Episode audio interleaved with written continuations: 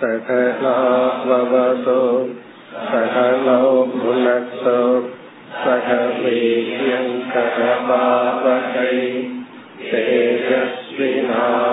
तेजस्विनावधीतमस्तु मा विद्विषावकैः ॐ शान्ति शान्ति शान्ति இருபத்தி ஆறாவது ஸ்லோகம் यथा यथात्मा परिमृज्यते सौ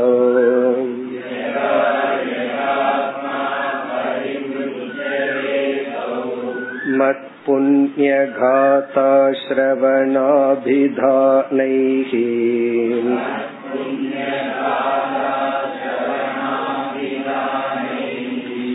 तथा तथा पश्यति वस्तु सूक्ष्मम्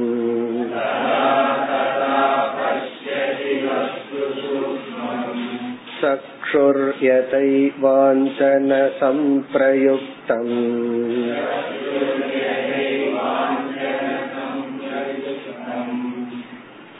பக்தி என்ற சாதனையை பற்றி பகவான் பேசிக்கொண்டு வருகின்றார் நாம் மீண்டும் ஞாபகத்தில் வைக்க வேண்டிய கருத்து பக்தி என்பது ஒரு குறிப்பிட்ட சாதனை அல்ல நாம் செய்கின்ற அனைத்து சாதனைக்குள்ளும் இருக்க வேண்டிய ஒரு பாவனை.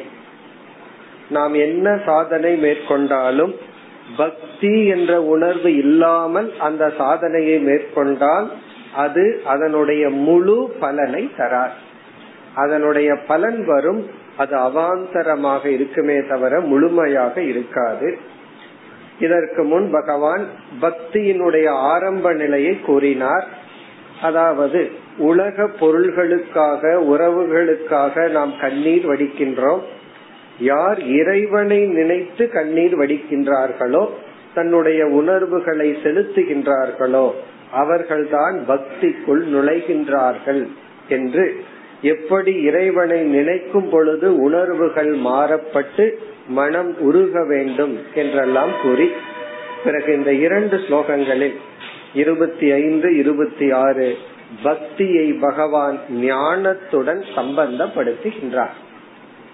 ஒரு பக்தன் தான் ஞானியாக முடியும்.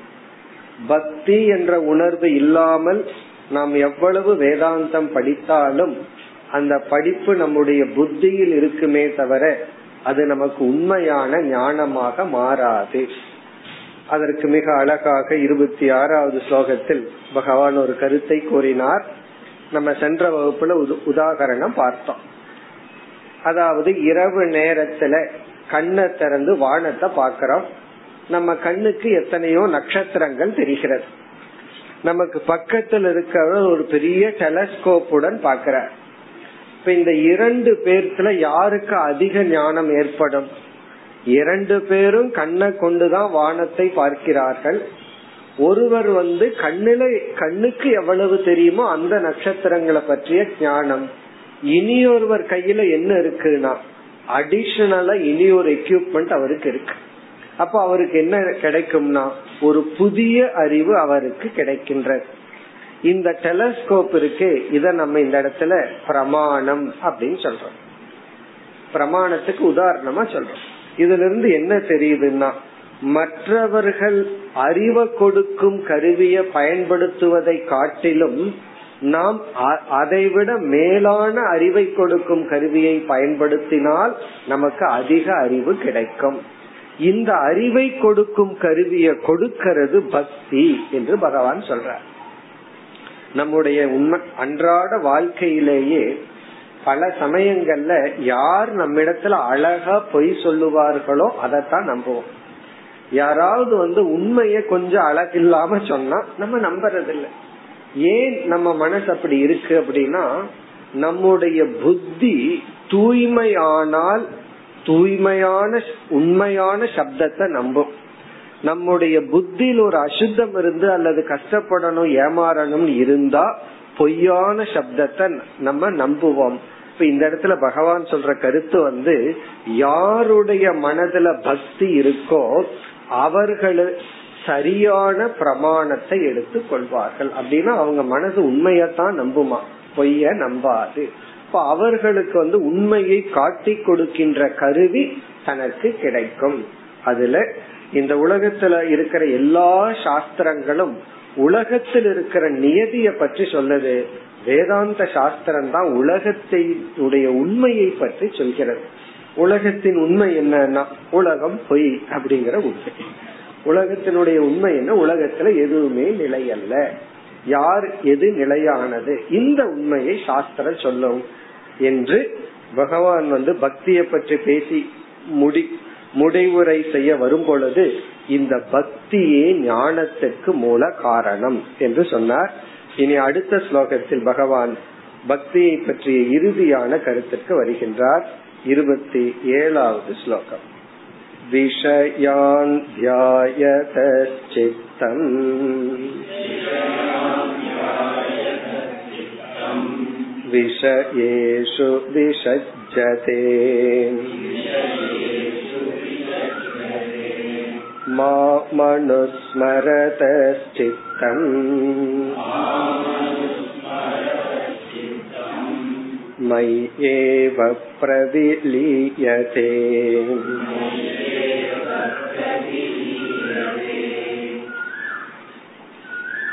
இந்த இருபத்தி ஏழாவது ஸ்லோகத்திலிருந்து முப்பதாவது ஸ்லோகம் வரை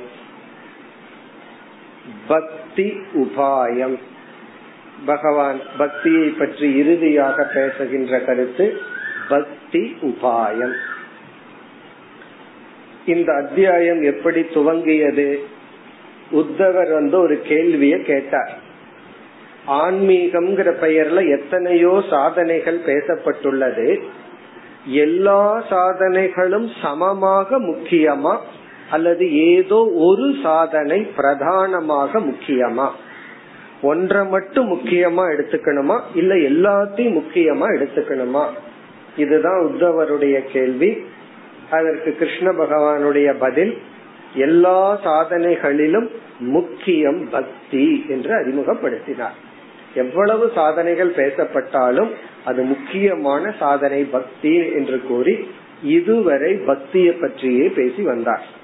பக்தியினுடைய மகிமை பக்தியினுடைய சொரூபம் பக்தியினுடைய ஆரம்ப நிலை இதெல்லாம் பேசி வந்தார் இப்ப இதையெல்லாம் கேட்ட நம்முடைய மனசுல என்ன தோன்றி இருக்கும் அப்படி என்றால் இப்படிப்பட்ட பக்தி என்ற சாதனையை நாம் அடைய வேண்டும் என்று பக்தியின் மீது மீது ஒரு மதிப்பு நமக்கு தோன்றியிருக்கு. ஏன்னா பக்திங்கிறது இவ்வளவு மகத்துவம் வாய்ந்தது. நம்முடைய உணர்வுகள் எமோஷனை பகவானுக்கு கொடுக்கறது அவ்வளவு சுலபம் அல்ல அப்படி பகவான் மீது நம்ம அன்பு செலுத்தி நம்பிக்கையுடன் பக்தி வைத்தால் மோக்ஷத்தையே அடையலாங்கிற அளவு பகவான் கூறியுள்ளார். உடனே நம்ம மனதில் எதிர்பார்ப்பு இந்த பக்தியை எப்படி வளர்த்தி கொள்ளுதல்?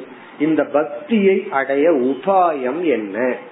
அதுதான் இந்த நான்கு ஸ்லோகத்தில் பகவான் குறிப்பிடுகின்றார். இந்த நான்கு ஸ்லோகத்தின் சாராம்சம் பக்தியை எப்படி வளர்த்தி கொள்ளுதல்? அப்படின்னு என்ன அர்த்தம்? ஒருத்தன் மீது அன்பை எப்படி வளர்த்தி கொள்ளுதல்? இத நம்ம புரிஞ்சுக்கணும்னா ஒருத்தர் மீது எப்படி துவேஷத்தை நாம் வளர்த்தி கொண்டோம் அதை நம்ம பார்க்கணும். ஒருத்தர் மீது எப்படி வெறுப்பை வளர்த்தி கொண்டோம் பொறாமையை வளர்த்தி கொண்டோம் இதையெல்லாம் பார்த்தோம்னா அதுக்கு ரிவர்ஸா பண்ணா அதெல்லாம் நீங்கும். ஒருத்தர் மீது நமக்கு ஒரு பொருள் மீதும் ஒரு மனிதர்கள் மீதும் எப்படி நமக்கு பற்று வந்தது? கோபத்தை வளர்த்திட்டோம் பொறாமைய வளர்த்திட்டோம் அதை விட அட்டாச்மெண்ட் எப்படி வளர்த்தி கொண்டோம். பகவான் இங்க என்ன சொல்றார்? நீ வந்து மனிதர்கள் மீதும் பொருள்கள் மீதும் எப்படி பற்றை வளர்த்தி கொண்டாயோ அதே பிரின்சிபிள் தான் பக்திக்கும் அப்படின்னு சொல்ற வேற நியூ பிலாசபியோ அல்லது நியூ லா கிடையாதுங்கிற ஒரு பொருள் மீது உனக்கு எப்படி பற்று வந்தது அட்டாச்மெண்ட் வந்துச்சோ அதே அதை அதுக்கு என்ன நீ பண்ணினையோ அதத்தான் நீ என்னிடத்துல பண்ணணும்னு சொல்ற. இப்ப முதல் வரியில வந்து அத சொல்ற. ஒரு மனிதர்களாகிய நாம் வந்து ஒரு மற்ற மனிதர்களிடம் பொருள்களிடம் எப்படி பற்றை வளர்த்தி கொண்டோம் அந்த ப்ராசஸ கூறி நீ அதே இதை என்னிடத்துல வை. புதிதாக ஒன்றும் இல்லை அப்படின்னு சொல்ற. இப்ப இங்க வந்து பகவான் சொல்ற உபாயம் இந்த இருபத்தி ஏழாவது ஸ்லோகத்துல சொல்ற உபாயம் வந்து அபியாசக. அபியாசக அப்படிங்கறது உபாயம். இனி நம்ம முதல் வரிய பார்ப்போம். முதல் வரியில் அந்த அபியாசம் உதாகரணத்தில் பேசப்படுகிறது. விஷயான் விஷய தியாயதக சித்தம்.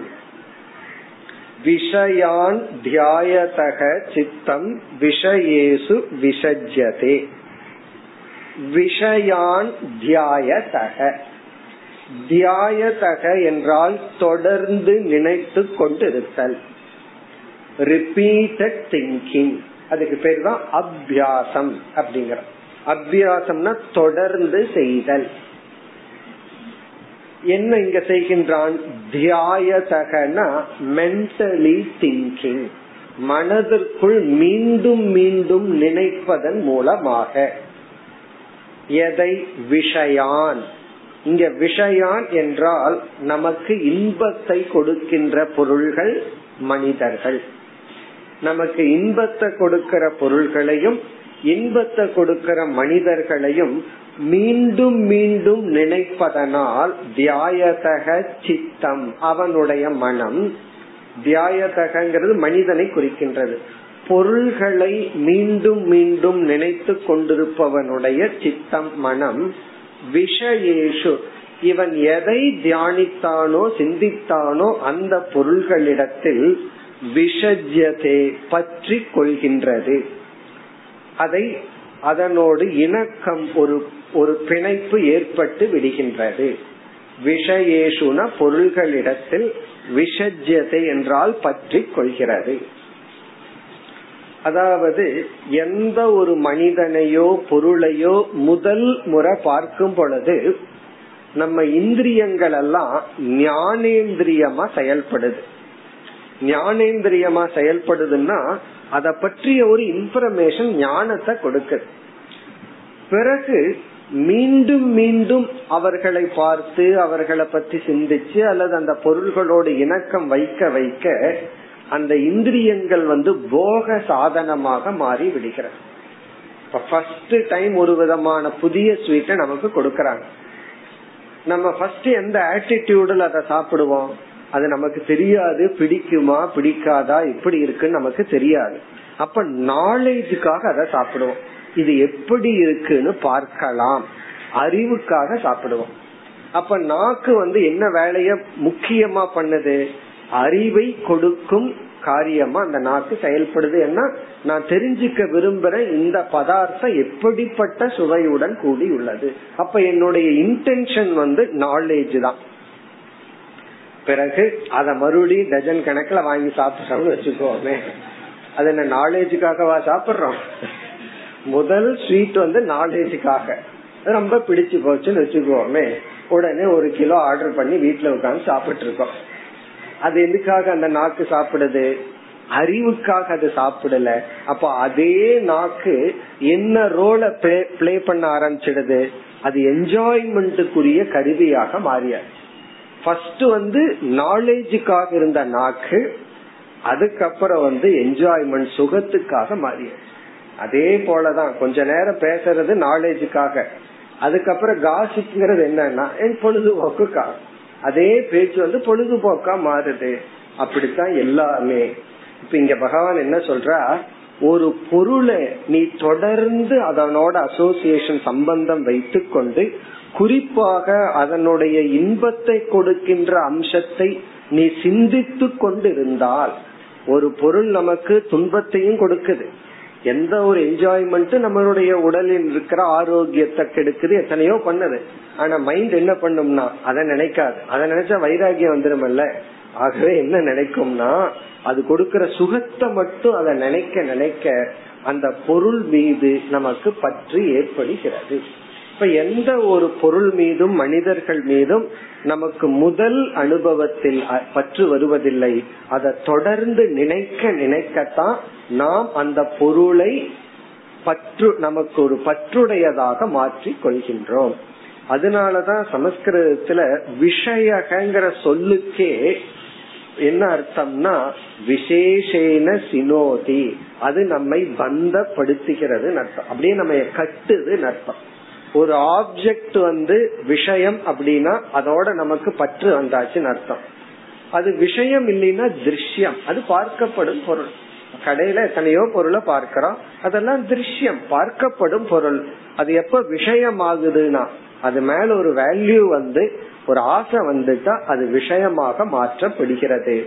அப்படி விஷயங்களை நாம நினைக்க நினைக்க அது நமக்கு அந்த பொருளுடன் பிரிய முடியாத பந்தத்தை உருவாக்கி விடுகிறது. பற்று பாசத்தை அது நமக்கு கொடுத்து விடுகிறது. இது வந்து இயற்கையில நடக்கிறத எக்ஸாம்பிளா பகவான் சொல்ற முதல் வரியில நமக்கு எல்லா பொருள் மீது நமக்கு பற்று வந்து விடுவதில்லை. எல்லா பொருள்களையும் நம்ம பார்க்கிறோம். அப்ப வந்து கண்ணு காது எல்லாம் ஒரு இன்ஃபர்மேஷனை கொடுக்குது. பிறகு எந்த ஆப்ஜெக்ட மீண்டும் மீண்டும் நம்ம நினைச்சிட்டே இருக்கிறோமோ அந்த ஆப்ஜெக்ட் மேலதான் நம்முடைய உணர்வுகள் எமோஷன் அங்கு அதில் சென்று விடுகிறது. இது நம்ம ஏற்கனவே பார்த்தோம். பக்தி அப்படிங்கிறது நம்முடைய எமோஷனை பகவான் மீது வைக்கிறது. எமோஷனல் இன்வெஸ்ட்மெண்ட் பகவான் இடத்துல வைக்கிறதுக்கு பேரு பக்தி. இந்த விஷயங்கள்லயும் இதுதான் நடக்குது. இது வந்து பற்றுக்கு மட்டுமல்ல ஒருவர் மீது வெறுப்பும் ஆரம்பத்துல கொஞ்சம் தான் வரும்.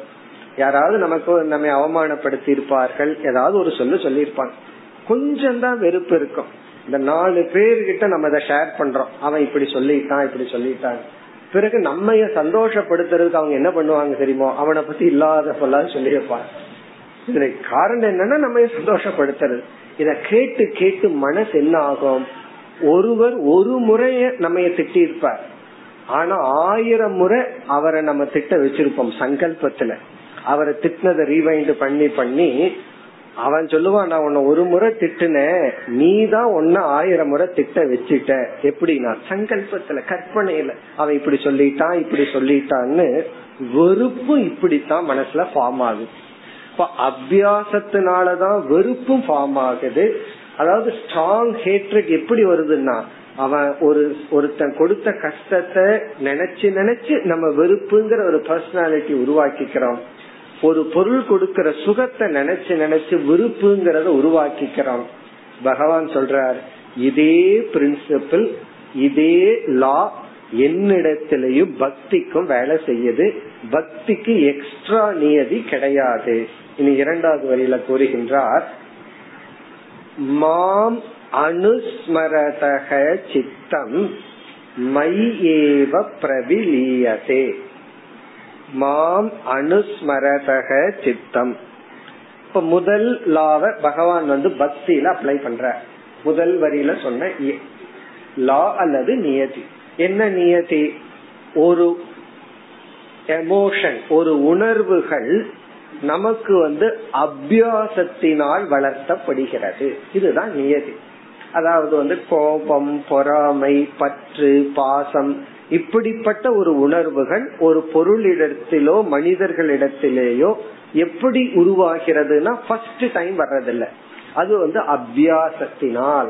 அதை நினைச்சு நினைச்சு நினைச்சு நினைச்சு நமக்குள்ள ஒரு எமோஷன் ஸ்ட்ராங் ஆகுது.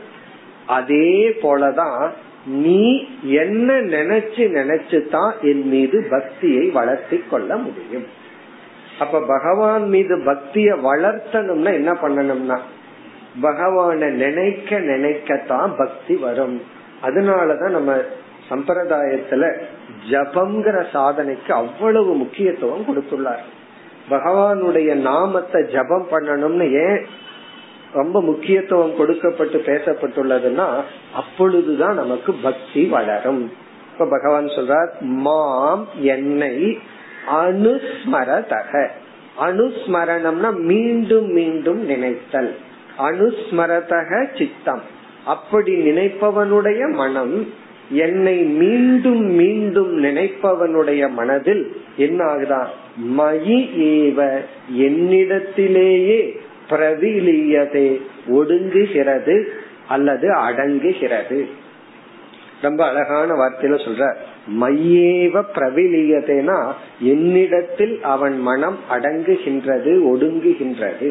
அப்படின்னா பக்தியானது வளர்கின்றது. இப்ப பகவான் மீது நமக்கு பக்தி வளரணும்னா என்ன பண்ணணும்? பகவானையே நினைத்து கொண்டு இருத்தல் ரிமைண்டர் எல்லா இடத்துலயும் பகவானை தான் நமக்கு ஞாபகத்தை வச்சுக்கணும். நம்ம வந்து கழுத்துல போற ருத்ராட்சம் அல்லது வீட்டுல வச்சிருக்கிற போட்டோ இதெல்லாம் எதற்கு நல்லது? பூஜையறை. எல்லாமே பகவான ஞாபகப்படுத்துறதா இருக்கணும். இப்ப பகவான ரிமைண்ட் பண்றதா சில பேர் ஒவ்வொரு முக்கியமான செயலுக்கு முன்னாடி பகவான நினைச்சிட்டு செய்வார்கள். இதெல்லாம் என்னன்னா அனுஸ்மரணம். அப்ப இங்க பகவான் சொல்ற கருத்து பக்தி உபாயம் அத்தியாசக இதுல வந்து எப்படி இருக்கின்றதுன்னா நம்ம கையில கொஞ்சம் பணம் இருந்தா தான் அதை போட்டு மீண்டும் பணத்தை எடுக்க முடியும். அப்ப பணத்தை சம்பாதிக்கிறது பணம் ஒரு மீன்ஸ் பணமே இல்ல அப்படின்னா உழைப்ப வச்சு கொஞ்சம் சம்பாதிப்போம். பிறகு அந்த பணத்தை வச்சு மீண்டும் சம்பாதிப்போம். அதே போல பக்திய வளர்த்திக்கணும்னாலும் கூட அதுக்கு கொஞ்சம் பக்தி வேணுமே. ஒரு நெல்லு செடி வரணும்னா அட்லீஸ்ட் ஒரு நெல்லாவது வேணுமே. எனக்கு நெல்லு பயிர் வேணும்னு சொல்லிட்டு சும்மா இருந்தா அப்போ பக்தி வளர்வதற்கு பக்தி தான் காரணம். ஏன்னா பகவான நினைக்கணும்னாவது அதுக்கு கொஞ்சம் பக்தி வேணும். அது கொஞ்சம் குறைவா இருந்தாலும் பரவாயில்ல. நம்ம என்ன பண்ணணும்? இருக்கிற பக்திய வைத்து கொண்டு பகவான நினைச்சு நினைச்சு நம்ம என்ன செய்ய வேண்டும்? பக்தியை வளர்த்தி கொள்ள வேண்டும். அப்ப பக்திய வளர்த்துற உபாயம் பகவத் ஸ்மரணம் நாம சங்கீர்த்தனம். பகவன் நாம தியானம். பகவானுடைய நாமத்தை தியானம் செய்தல் பகவானை ஸ்தோத்திரம் செய்கின்ற நூல் அந்த சில ஸ்லோகங்கள் அல்லது செய்யுள்களை மனதில் சொல்லுவது சிந்திப்பது. அப்படி சிந்திக்க சிந்திக்க நமக்கு பக்தி என்ற உணர்வு ஏற்படும். அதாவது பக்தி மட்டுமல்ல ஆல் எமோஷன் எல்லா உணர்வுகளுக்கும் இதுதான் பேஸ் அந்த ஒரு உணர்வு நமக்குள்ள ஸ்ட்ராங் ஆயிருக்கு அப்படின்னா நம்ம அறியாமல் அபியாசம் பண்ணியிருக்கோம். இல்ல நான் எந்த விஷயத்தையும் தியானம் பண்ணலையேன்னு சொல்லுவோம். இது வந்து நம்ம எரியாம நடக்கிற தியானம். நமக்குள்ள அந்த சப்கான்சியஸ்குள்ள நடக்கிற தியானம் என்னன்னா ஒரு பொருள் மீது உள்ள வேல்யூவை நினைக்கிறது ஒருத்தர் மீது வெறுப்ப வளர்த்தி கொள்ளுதல். அதனாலதான் நம்ம கவனமா இருக்கணும். ஒரு பர்சனாலிட்டின்னு உருவாயிட்டா அதை உடைக்கிறது ரொம்ப கஷ்டம்.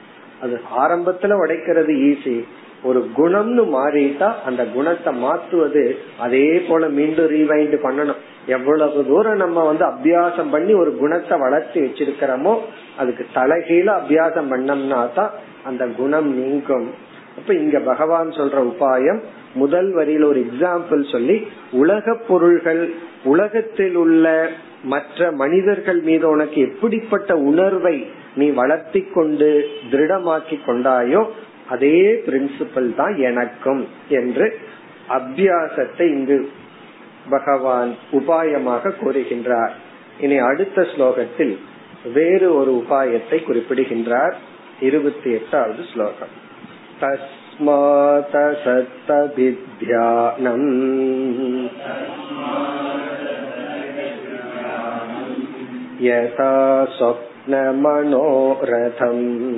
யதா स्वप्नमनोरथम् हित्वा मयि समादत्स्व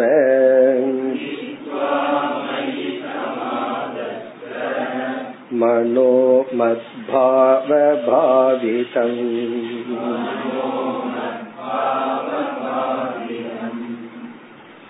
இந்த ஸ்லோகத்தில் பகவான் கொடுக்கின்ற உபாயம் விவேகம். விவேகம் அல்லது அறிவு. இதுவும் நம்ம பார்த்திருக்கிறோம்.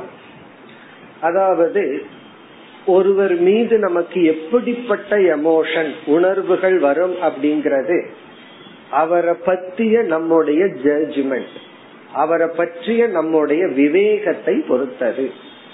ஒருவர் முதல் முதல் பாக்கிறோம் அவர் மீது நமக்கு எந்த விதமான எமோஷனும் இருக்காது. ஒரு சாட்சியா பார்ப்போம். ஒரு பொருளா பார்ப்போம். பிறகு அவரிடம் பழக பழக அவருடைய குணங்களை எல்லாம் நம்ம கேள்விப்படப்பட நாம் புரிந்து கொள்ள உடனே நம்முடைய எமோஷன்ஸ் மாறும். அவரை நண்பனா வச்சுக்கலாமா அல்லது அவரை தூர ஒதுக்கிடலாமா? அல்லது வந்து இன்டிஃபரண்டா இருக்கலாமா? இதெல்லாம் என்னன்னா நம்முடைய உணர்வுகள் விவேகத்தின் அடிப்படையில்.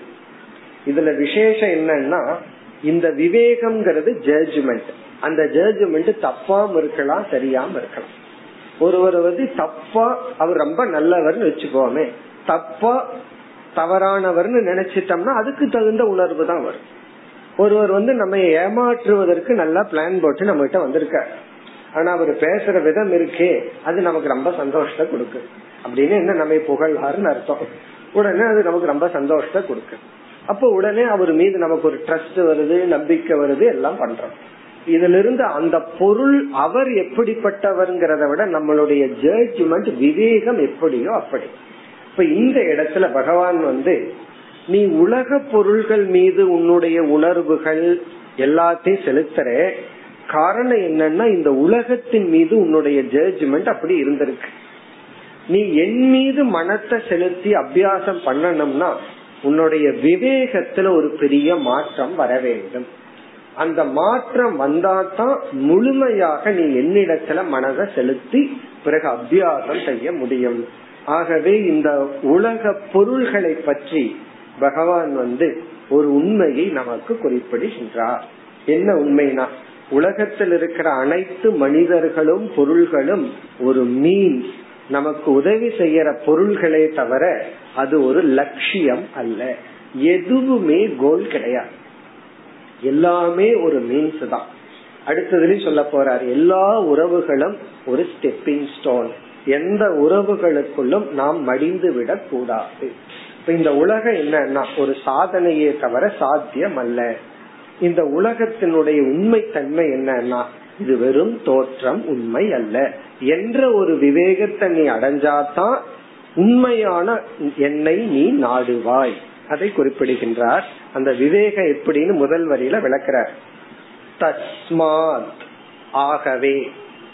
இங்க தஸ்மாத் ஆகவேனா என்ன அர்த்தம்?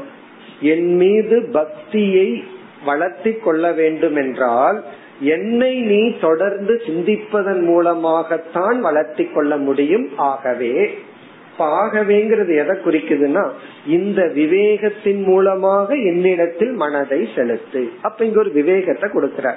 விவேகம்னா ஒரு நாலேஜ் ஒரு அறிவை பகவான் கொடுக்கிறார். இந்த அறிவை நீ அடைவதன் மூலமாக நீ என்னிடத்தில் மனதை செலுத்த முடியும். செலுத்தி அத்தியாசம் செய்ய வேண்டும். என்னவா? தஸ்மாத் அசத் அபித்தியானம் யதா சொப்ன மனோரதம். அசத் அபித்தியானம் அசத் அப்படின்னா இந்த உலகத்தில் இருக்கிற பொருள்களுக்கெல்லாம் பகவான் கொடுக்கிற அஜெக்டிவ் அடைமொழி வந்து அசத். அசத் அப்படிங்கறதுக்கு பல அர்த்தம் இருக்கு. ஒன்று நான் எக்ஸிஸ்டன்ட் இல்லாமைன்னு ஒரு அர்த்தம் இருக்கு. இனி ஒரு அர்த்தம் வந்து அசாரம். நீ தேர்றது அங்கு இல்லை. அசத் அப்படின்னா நீ எதை தேடுறையோ அது அங்கு இல்லை. அசத்துன இல்லாததை நீ தேடிக்கொண்டு இருக்கின்றாய் அபித்தியானம்னா அசத்தான இந்த உலகத்தை நீ மீண்டும் மீண்டும் நினைத்து கொண்டு இருக்கின்றாய் ஆனா நீ நினைச்சிருக்கிற இந்த உலகம் என்னன்னா அசத். நீ எதை நாடுறையோ அது அங்கு இல்லை. சரி அதுக்கு ஒரு எக்ஸாம்பிள் பகவான் சொல்லணுமே. அத சொல்ற யதா இவ்விதம் சொப்பன மனோரதம். இங்க ரெண்டு எக்ஸாம்பிள் சொல்ற ஒன்று வந்து சொப்பனம். இந்த உலகமே கனவை போல. நம்ம வேதாந்தத்துல பார்க்கிற உதாரணம். இந்த உலகத்தையே கனவை போல நாம் பார்க்க வேண்டும். கனவுல எத்தனையோ பொருள்கள் கிடைக்குது எத்தனையோ ஐஸ்வர்யங்கள் எத்தனையோ பேரை மீட் பண்றோம்.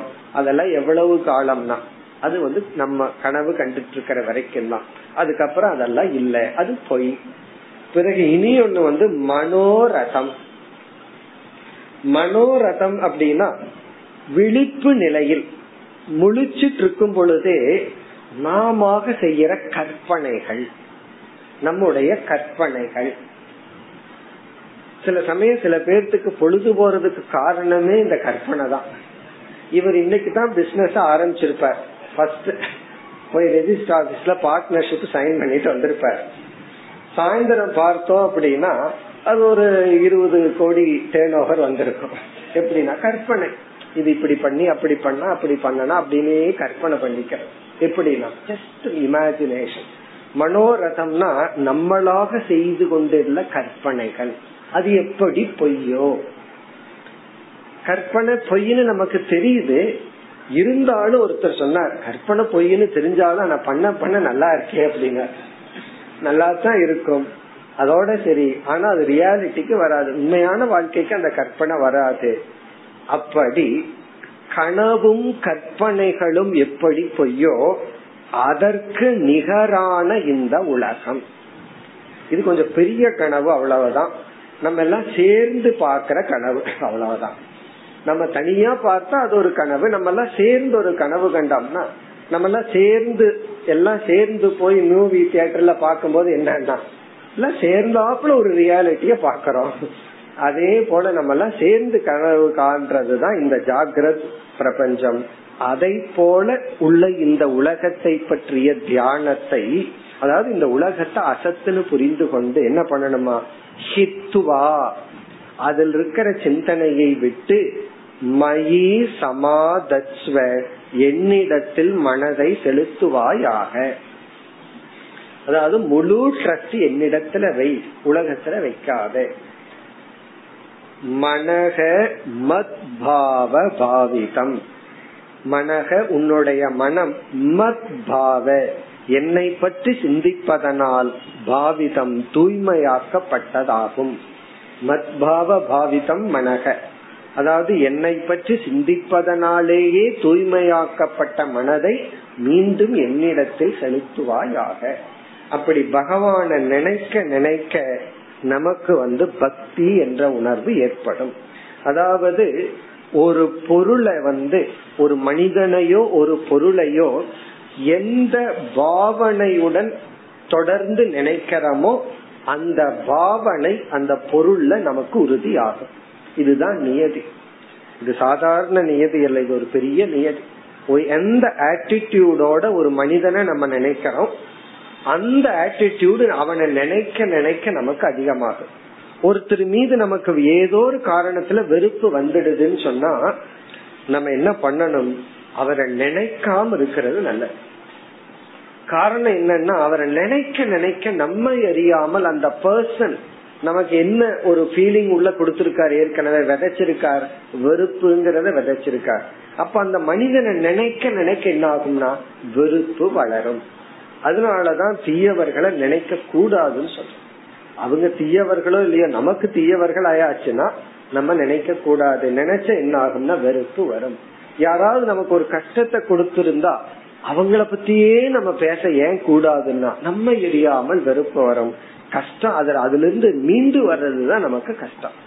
அதே போல ஒரு பொருள் மீது நமக்கு பற்று வந்து விட்டால் அந்த பொருளை பாக்கிறது பேசுறது அந்த டிரான்சாக்சன் ரிலேஷன்ஷிப் இருக்க இருக்க பற்று அதிகரிக்கும். அதனாலதான் விலகி இருத்தல் அப்படிங்கறது ஒரு சாதனை. காரணம் என்ன? அந்த உணர்விலிருந்து நாம் தப்பிக்கொள்ள வேண்டும். அப்படி ஒரு பர்சனாலிட்டியை வளர்த்தி கொள்ள கூடாது பகவான் சொல்றார் இத நீ என்னிடத்தில் செய்தார்.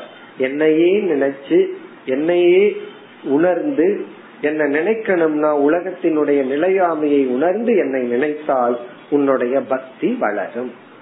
இப்ப முதல் ஸ்லோகத்துல இருபத்தி ஏழுல பகவான் அபியாசத்தை சொல்லி இருபத்தி எட்டாவது ஸ்லோகத்துல பகவான் விவேகத்தை கூறி அடுத்த இரண்டு ஸ்லோகத்தில் தியானம் வைராகியம் என்கின்ற இரண்டு சாதனையை அறிமுகப்படுத்துகின்றார்.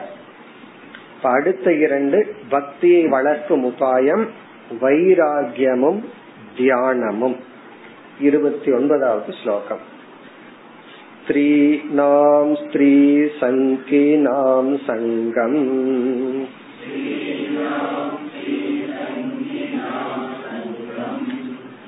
त्यक्त्वा दूरत आत्मवान् क्षेमे विविक्त आसीनक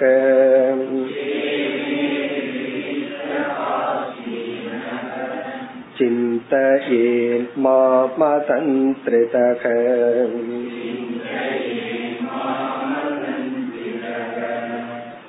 இந்த இரண்டு ஸ்லோகங்களின் சாராம்சம் பக்தியை வளர்க்க வைராகியம் பிளஸ் தியானம் இந்த இரண்டை உபாயமாக கூறுகின்றார். இந்த அபியாசம் என்பதும் தியானம் தான் அதனாலதான் அடுத்த இந்த இரண்டு ஸ்லோகத்திற்கு பிறகு உத்தவர் வந்து தியானத்தை பற்றி கேள்வியை கேட்க இனிமேல் இந்த அத்தியாயம் முழுவதும் தியானம்ங்கிற தலைப்புக்குள் போக போறோம். இந்த அத்தியாயத்துல ரெண்டே மேஜர் டாபிக்னு பார்த்தோம். முப்பது ஸ்லோகங்கள் வரை பக்தி அதற்கு பிறகு தியானம். ஏன்னா பகவான் வந்து அப்படியே தியானத்தை அறிமுகப்படுத்துறார். நீ வந்து விவேகம் வைராகியம் அபியாசம் தியானம் என்ற சாதனைகள் மூலமா என் மீது பக்தியை வளர்த்தி கொள்ள வேண்டும் சொல்ல போற. இந்த இரண்டு ஸ்லோகங்களில் தியானத்துக்கு தியானம்ங்கிற சாதனையை செய்ய வேண்டும் என்றால் வைராகியம் என்கின்ற குணம் நமக்கு தேவை. அந்த வைராகியத்தை அறிமுகப்படுத்துகின்றார். இந்த வைராகியம் அப்படிங்கறது குறிப்பா ரெண்டு பொருள்கள் மீது. வைராகியம்னா ஒரு விதமான பற்றின்மை. வைராகியம்னா வெறுப்புங்கிறது அல்ல. வெறுப்பும் ப்ராப்ளம் தான். நம்ம வெறுப்பும் வரக்கூடாது. ஏன்னா ஒருவர் மீது வெறுப்பு வந்தாலும் அந்த வெறுப்பு அவங்கள சிந்திக்க வைக்கும். விருப்பு ஒரு பொருள் மீது இருந்தாலும் அந்த விருப்பம் அந்த பொருளை சிந்திக்க வைக்கும். வைராகியம்ங்கிறது அந்த பொருளை சிந்திக்க வைக்காது. ஒரு ஆப்ஜெக்ட் மீது வெறுப்பு இருந்தாலும் அந்த பொருளை நினைப்போம். ஒரு பொருள் மீது நமக்கு விருப்பு இருந்தாலும் அந்த எண்ணம் வந்து நம்ம தொந்தரவு பண்ணும். தியானத்துல அல்லது மத்த நேரத்துல அல்லது மனசு அமைதியா இருந்தா. ஒரு பொருள் மீது வைராகியம் இருந்தால் அந்த பொருள் வந்து நம்ம தொந்தரவு பண்ணாது. அதுதான் இந்த ஸ்லோகத்துல பகவான் சொல்றாரு. உனக்கு வைராகியம்ங்கிற ஒரு குவாலிட்டி ஒரு ஆப்ஜெக்ட் மீது உனக்கு வந்து விட்டால் நீ அந்த பொருள் இருந்து விடுதலை அடைகின்றாய் அப்படிங்கிற. உண்மையிலேயே ஒருத்தரை நம்ம பழி வாங்கணும் அப்படின்னு என்ன பண்ணணும்? அவரை நினைக்காம இருக்கிறதா பெரிய பழி வாங்குற. ஒருத்தரை உண்மையிலேயே பழி வாங்கணும். உன்னை நான் பழி வாங்குறேன் அப்படின்னு என்ன அர்த்தம்னா உன்னுடைய தாட்டே என் மனசுல இருந்து போகிறதா பெரிய பழி வாங்குறது. ஏன்னா அவனை நினைச்சிட்டு இருக்கிற வரைக்கும் நம்ம அவனை துறக்கலையே அல்லது பொருளை துறக்கலையே? அப்ப உண்மையான ரிவாஞ்ச் என்னன்னா வைராகியம் வைராகியம் தான் உண்மையா பழி வாங்குறது. இங்க வந்து வைராகியத்துக்கு உதாகரணமா பகவான் ரிலேஷன்ஷிப் உறவுகளை எடுத்துக்கொள்ற ஒரு மனிதனுடைய மனம் வந்து உறவுகள்ல தான் பண்படும். ஒரு மனிதன் இனி ஒரு மனிதனோட ரிலேஷன்ஷிப் வைக்கும் பொழுதுதான் மனிதனுக்கு ஒரு பக்குவமே ஏற்படுகிறது. இப்போ ஒருத்தனை வந்து சின்ன வயசுல கொண்டு போய் காட்டுல விட்டோம்னு வச்சுக்கோமே அவன் எந்த மனிதனோடுமே அவனுக்கு வந்து ரிலேஷன்ஷிப் வைக்கிற வாய்ப்பு இல்லைன்னு வச்சுக்கோமே. அப்ப அவன் என்ன ஆவான்? அவனோட மனநிலைய பார்த்தா அந்த மரம் செடி மிருகங்களுக்கு என்ன குணம் இருக்கோ அதான் அவனுக்கு இருக்கும். மரத்தை போல இருப்பான் மிருகத்தை போல இருப்பான். காரணம் என்ன? அவன் மிருகத்தை தான் பார்த்திருக்கான் மிருகத்தோட தான் டிரான்சாக்ட் பண்ணிருக்கான் அவனும் மிருகமா தான் இருப்பான். அப்ப மனித குணமே அவனுக்கு வராது. ஒரு மனிதன் இனியொரு மனிதனை பார்க்கும் பொழுதுதான் தான் மனிதன்கிற ஃபீலிங் இன்வோக் ஆகுது. இப்போ ஒரு நாய் முன்னாடியோ அல்லது கழுத முன்னாடியோ நம்ம ஆடை இல்லாம இருந்தா வெக்கம்ங்கிற உணர்வு வராது. காரணம் என்ன? அந்த மிருகம் நமக்குள்ள மனிதன்கிற உணர்வை தூண்டவில்லை.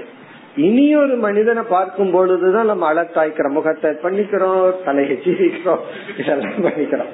காரணம் என்ன? நம்ம யாருமே இல்லைன்னு வச்சுக்கோமே நம்ம கண்ணாடியிலையும் கூட பார்க்க மாட்டோம். இனி ஒரு மனிதன் நம்ம பாக்குறான் அப்படின்னா உடனே நமக்கு மனிதன்கிற உணர்வு தூண்டப்படுது. உடனே நம்ம மனுஷனா இருக்கிறதுக்கு எல்லா டெக்கரேஷனும் பண்றோம். அதே போல கோபம் பொறாமை கம்பாரிசன் இதெல்லாம் எப்ப வருதுன்னா இனி ஒரு மனிதனோட சந்திக்கும் பொழுதுதான். அப்போ உறவுகள் தான் நம்மை பக்குவப்படுத்துகிறது. மனிதனுக்கு உரிய உணர்வுகளை எல்லாம் கொண்டு வந்து அதை அட்ரஸ் பண்ண வச்சு நமக்கு ஒரு பக்குவத்தை கொடுக்கு. அதுல நம்ம ஒரு எக்ஸாம்பிளுக்கு ஒரு உறவை எடுத்துக்குவோம். இனி எந்த உறவு வேணாலும் எடுத்துக்கலாம். ஒரு உறவு வந்து தாய் குழந்தைங்கிற உறவை எடுத்துக்குவோமே. இப்போ ஒரு பெண் இருக்கா? அவ வந்து அம்மாவாகிறா? குழந்தைன்னு வருது. அந்த குழந்தைய வளர்க்கும் பொழுது அந்த குழந்தை எவ்வளவு வளருதோ அதை விட பெற்றோர்கள் அதிகமா வளர்கின்றார்கள். ஒரு சாதாரண மனிதனா விளையாடிட்டு தெரிஞ்சவர் வந்து இவருக்கு குழந்தைன்னு வந்தோடனே என்ன பொறுப்பு வந்துருது? நேரத்துல ஆபீஸ்ல இருந்து வீட்டுக்கு போயிடுறாரு. காரணம் என்ன? அந்த குழந்தைன்னு வந்த உடனே இவரோட பர்சனாலிட்டியே மாறு. இவர் நினைச்சிட்டு இருக்காரு நான் ஒரு குழந்தைய வளர்த்தன். உண்மையில என்னன்னா இவர் வளர்ந்துள்ளார். விளையாட்டு புத்தி எல்லாம் போய் ஒரு பொறுப்பு வந்து அப்போ ஒரு குழந்தைய வளர்க்கும் பொழுது யார் வளர்கிறார்கள்னா இவர் வளர்கின்றார். அப்ப என்ன ஆயிருக்குன்னா அந்த ரிலேஷன்ஷிப் நம்மை வளர்த்துள்ளது. இங்க பகவான் ரொம்ப முக்கியமா சொல்றார். நீ ரிலேஷன்ஷிப்னால தானே வளர்ந்து இருக்கிற பிறகு என்ன ஆகுதான் அடுத்த சைடு எஃபெக்டா அதே ரிலேஷன்ஷிப்னால நீ மடிந்தும் விடுகின்றாய். எப்படின்னா வளர்ந்ததற்கு பிறகு குழந்தைய என்ன பண்ணணும்னா ஒரு பறவைய வளர்த்தி கூண்டுக்குள்ள வச்சிருக்கணுமா பறக்க விடணுமா? நம்ம என்ன பண்ணிடுறோம்? அந்த ரிலேஷன்ஷிப்புக்கே நாம் அடிமையாகி விடுகின்றோம். அதுக்கப்புறம் என்னன்னா அந்த குழந்தை வந்து வீட்டுல ஆறுதல் சொல்லிட்டு நீ பேசாம இருப்பா எங்கேயும் போகாத. அப்படின்னு அது அப்பாவா மாறி குழந்தைக்கு பேரண்ட்ஸுக்கு ஆறுதல் சொல்ல வேண்டியது இருக்கு. முன்ன குழந்தைதான் அடம் பிடிக்கும் அதுக்கப்புறம் அதே இது தலைகீழா மாறுது. வயசானவங்களுக்கு என்ன குறைனா என் பையன் ஒரு வார்த்தையும் கேட்காம போயிட்டான். நல்லா இருக்கிறியான்னு ஒரு வார்த்தை கேட்கறது இல்ல இப்ப தலைகீழா மாறியாச்சு. அப்போ அந்த குழந்தைக்கு பெற்றோர்கள் அடிமையாகி விடுகிறார்கள். அந்த ரிலேஷன்ஷிப்ல வளர்ந்து ரிலேஷன்ஷிப்ல இருந்து வெளிவர முடியவில்லை. இது அபிமன்யு உள்ள போயிட்டு வெளிவர முடியாத கதை தான் எல்லா உறவுகளும் அபிமன்யுனுடைய சக்கரம் தான். உள்ள போக தெரியுது. சில பேர்த்துக்கு அதே தெரியறது இல்ல ஒரு உறவையே உருவாக்க தெரிவதில்லை. அந்த உள்ள போறது பெரிய விஷயம். ஒரு ரிலேஷன்ஷிப்ப உருவாக்கி வளர்றது பெரிய விஷயம். அதுல இருந்து வெளியே வர வேண்டியது மிக மிக முக்கியம். இந்த ஸ்லோகத்துல பகவான் என்ன சொல்றாருன்னா உறவுகள் நம்ம பக்குவப்படுத்துகிறது. அதற்குள்ள போயிட்டு வெளியே வரணும்.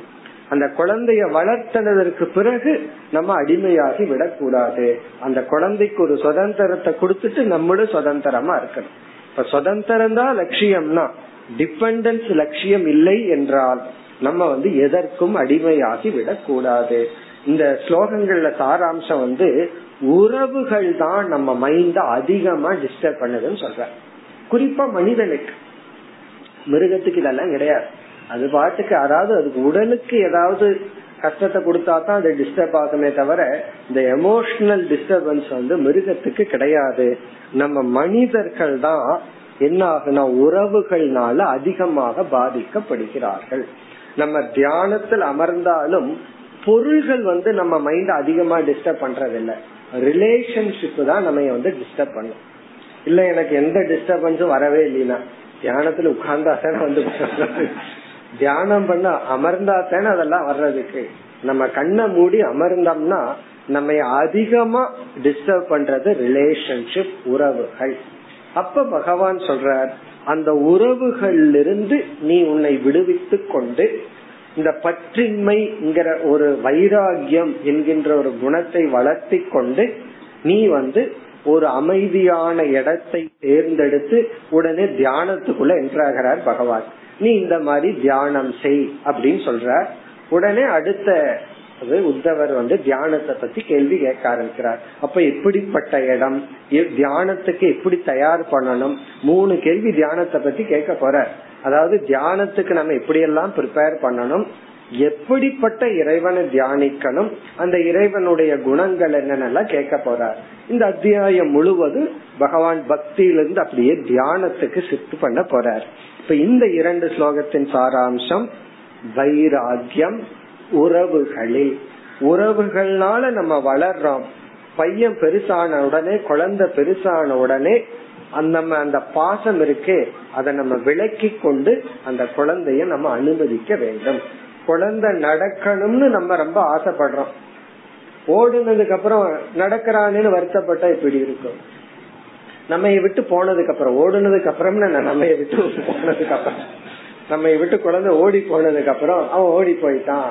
வர்றதே இல்ல வந்து பாக்குறதே இல்ல கேக்கறதே இல்ல போன் பண்றதே இல்ல. இப்படி எல்லாம் சொன்னோம்னா என்ன அர்த்தம்னா அப்ப நம்ம வந்து அந்த உறவுக்கு டிபெண்ட் பண்றோம் அர்த்தம். அப்படி இல்ல நம்ம வந்து உறவுகளினால் வளர்ந்து பிறகு வந்து மீண்டும் அந்த உறவுக்குள் மடிந்து விடக் கூடாது அந்த ரிலேஷன்ஷிப் தான் நம்ம வந்து என்ன பண்ணுதுன்னா நமக்கு தடையாக உள்ளது.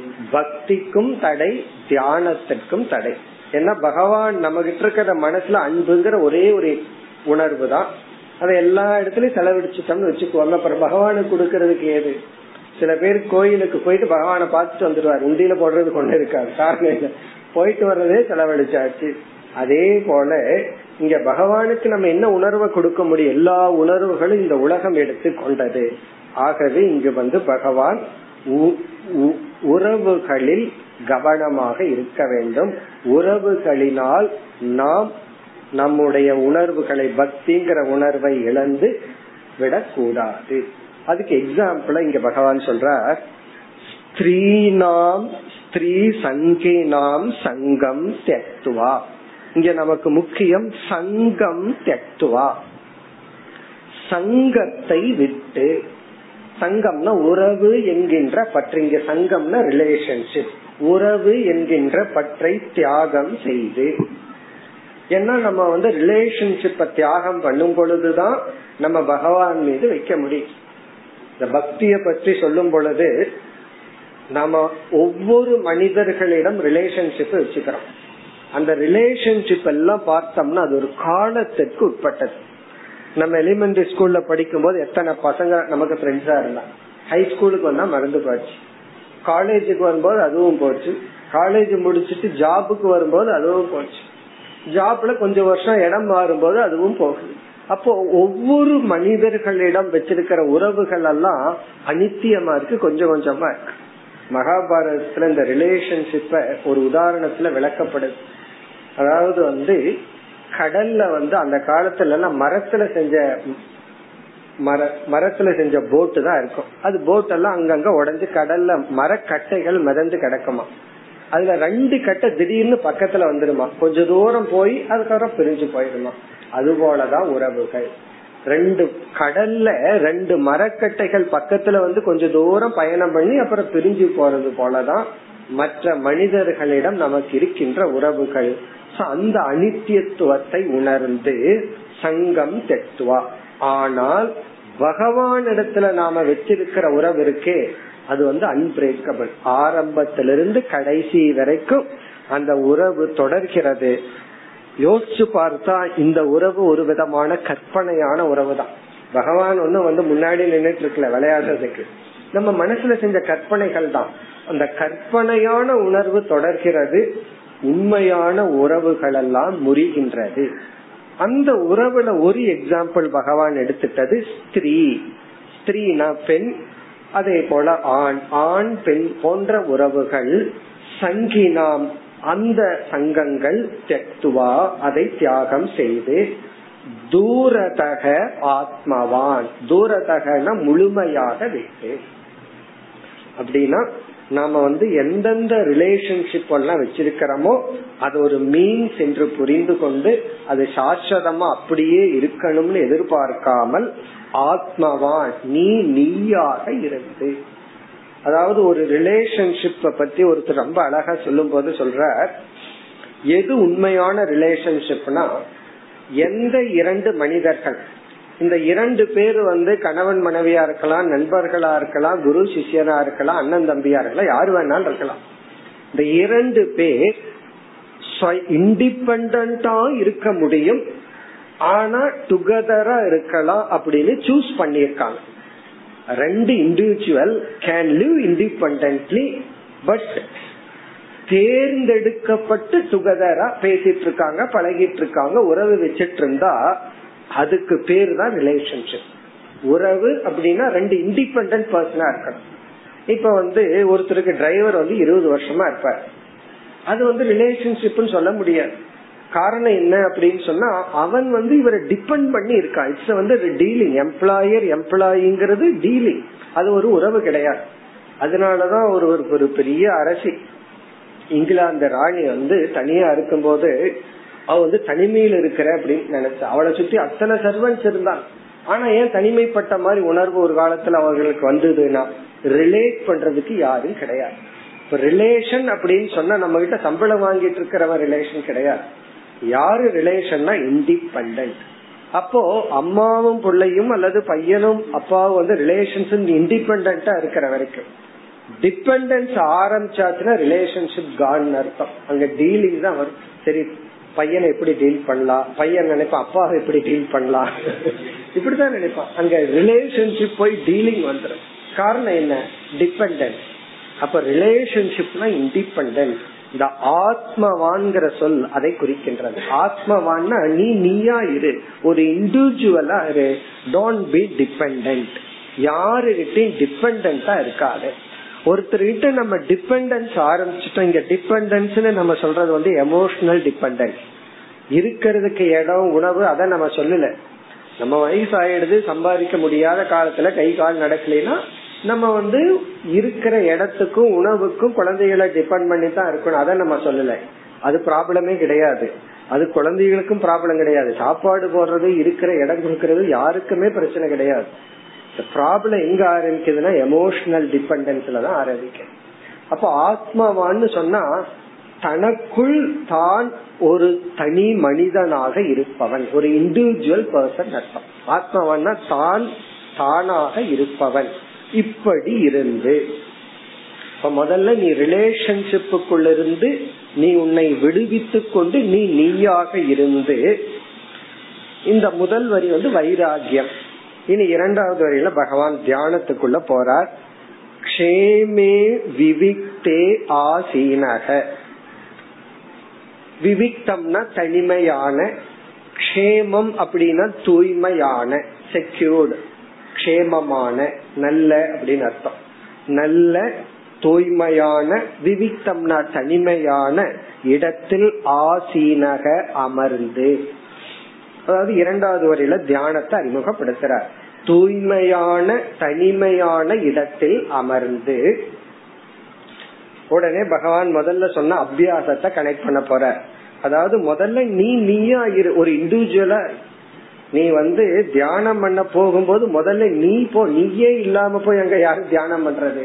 உன்னுடைய மனசு எங்கேயோ வச்சுட்டு நீ போனீங்கன்னா எப்படி தியானம் பண்றது. அதுதான் ஒரு எக்ஸாம்பிள் ஒரு ஜென் மாஸ்டர் வந்து ஒரு புத்த மதத்தை சேர்ந்த ஒரு துறவி வந்தாராம் ஒரு ஆசிரமத்துக்கு. நான் துறவியா இருக்கிறேன்ட்டு வந்தாராம். வந்து நாலு வருஷத்துக்கு அப்புறம் அந்த குரு அந்த சிஷ்யன் கிட்ட கேள்வி கேக்குறார். நீ எத்தனை வருஷமா இங்க இருக்க அப்படின்னு. சிஷியனுக்கு எப்படி இருக்கும்?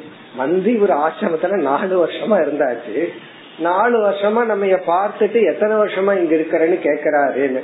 அப்ப குரு சொன்னாராம் எவ்வளவு வருடமாக இங்கு நீ இருக்கின்றாய்? அங்க இங்குங்கிறதா அன்றலை நீ இங்க இருக்க உடம்பு இங்க இருக்கு. ஆனா எத்தனை நாளா எங்கேயோ வீட்டை நினைச்சிட்டு இங்க இருந்திருக்கிற இங்கு எத்தனை வருஷமா இருக்க அப்ப வந்து சில நாட்கள் அப்படின்னா அப்படின்னா என்ன அர்த்தம்? நம்ம அங்க இருக்கிறது. அப்படி ஆசீனக அமர்ந்து நம்ம அங்க போகணும். நம்ம அங்க போகணும்னா வெளியே இருக்கிற நம்மைய இங்க கொண்டு வந்து அமர்ந்து என்ன பண்ணணுமா? சிந்தையே மாம் அதந்திரிதக. மாம் என்னை இறைவனாகிய என்னை சிந்தையே மீண்டும் மீண்டும் நினைத்து கொண்டு தியானித்து கொண்டு இருப்பாயாக நீ என்னையே தியானிக்கணும் அப்படின்னு சொல்ற. எல்லாம் சொல்லுவாங்க கலிகாலத்துல பக்தி தான் சுலபம்னு.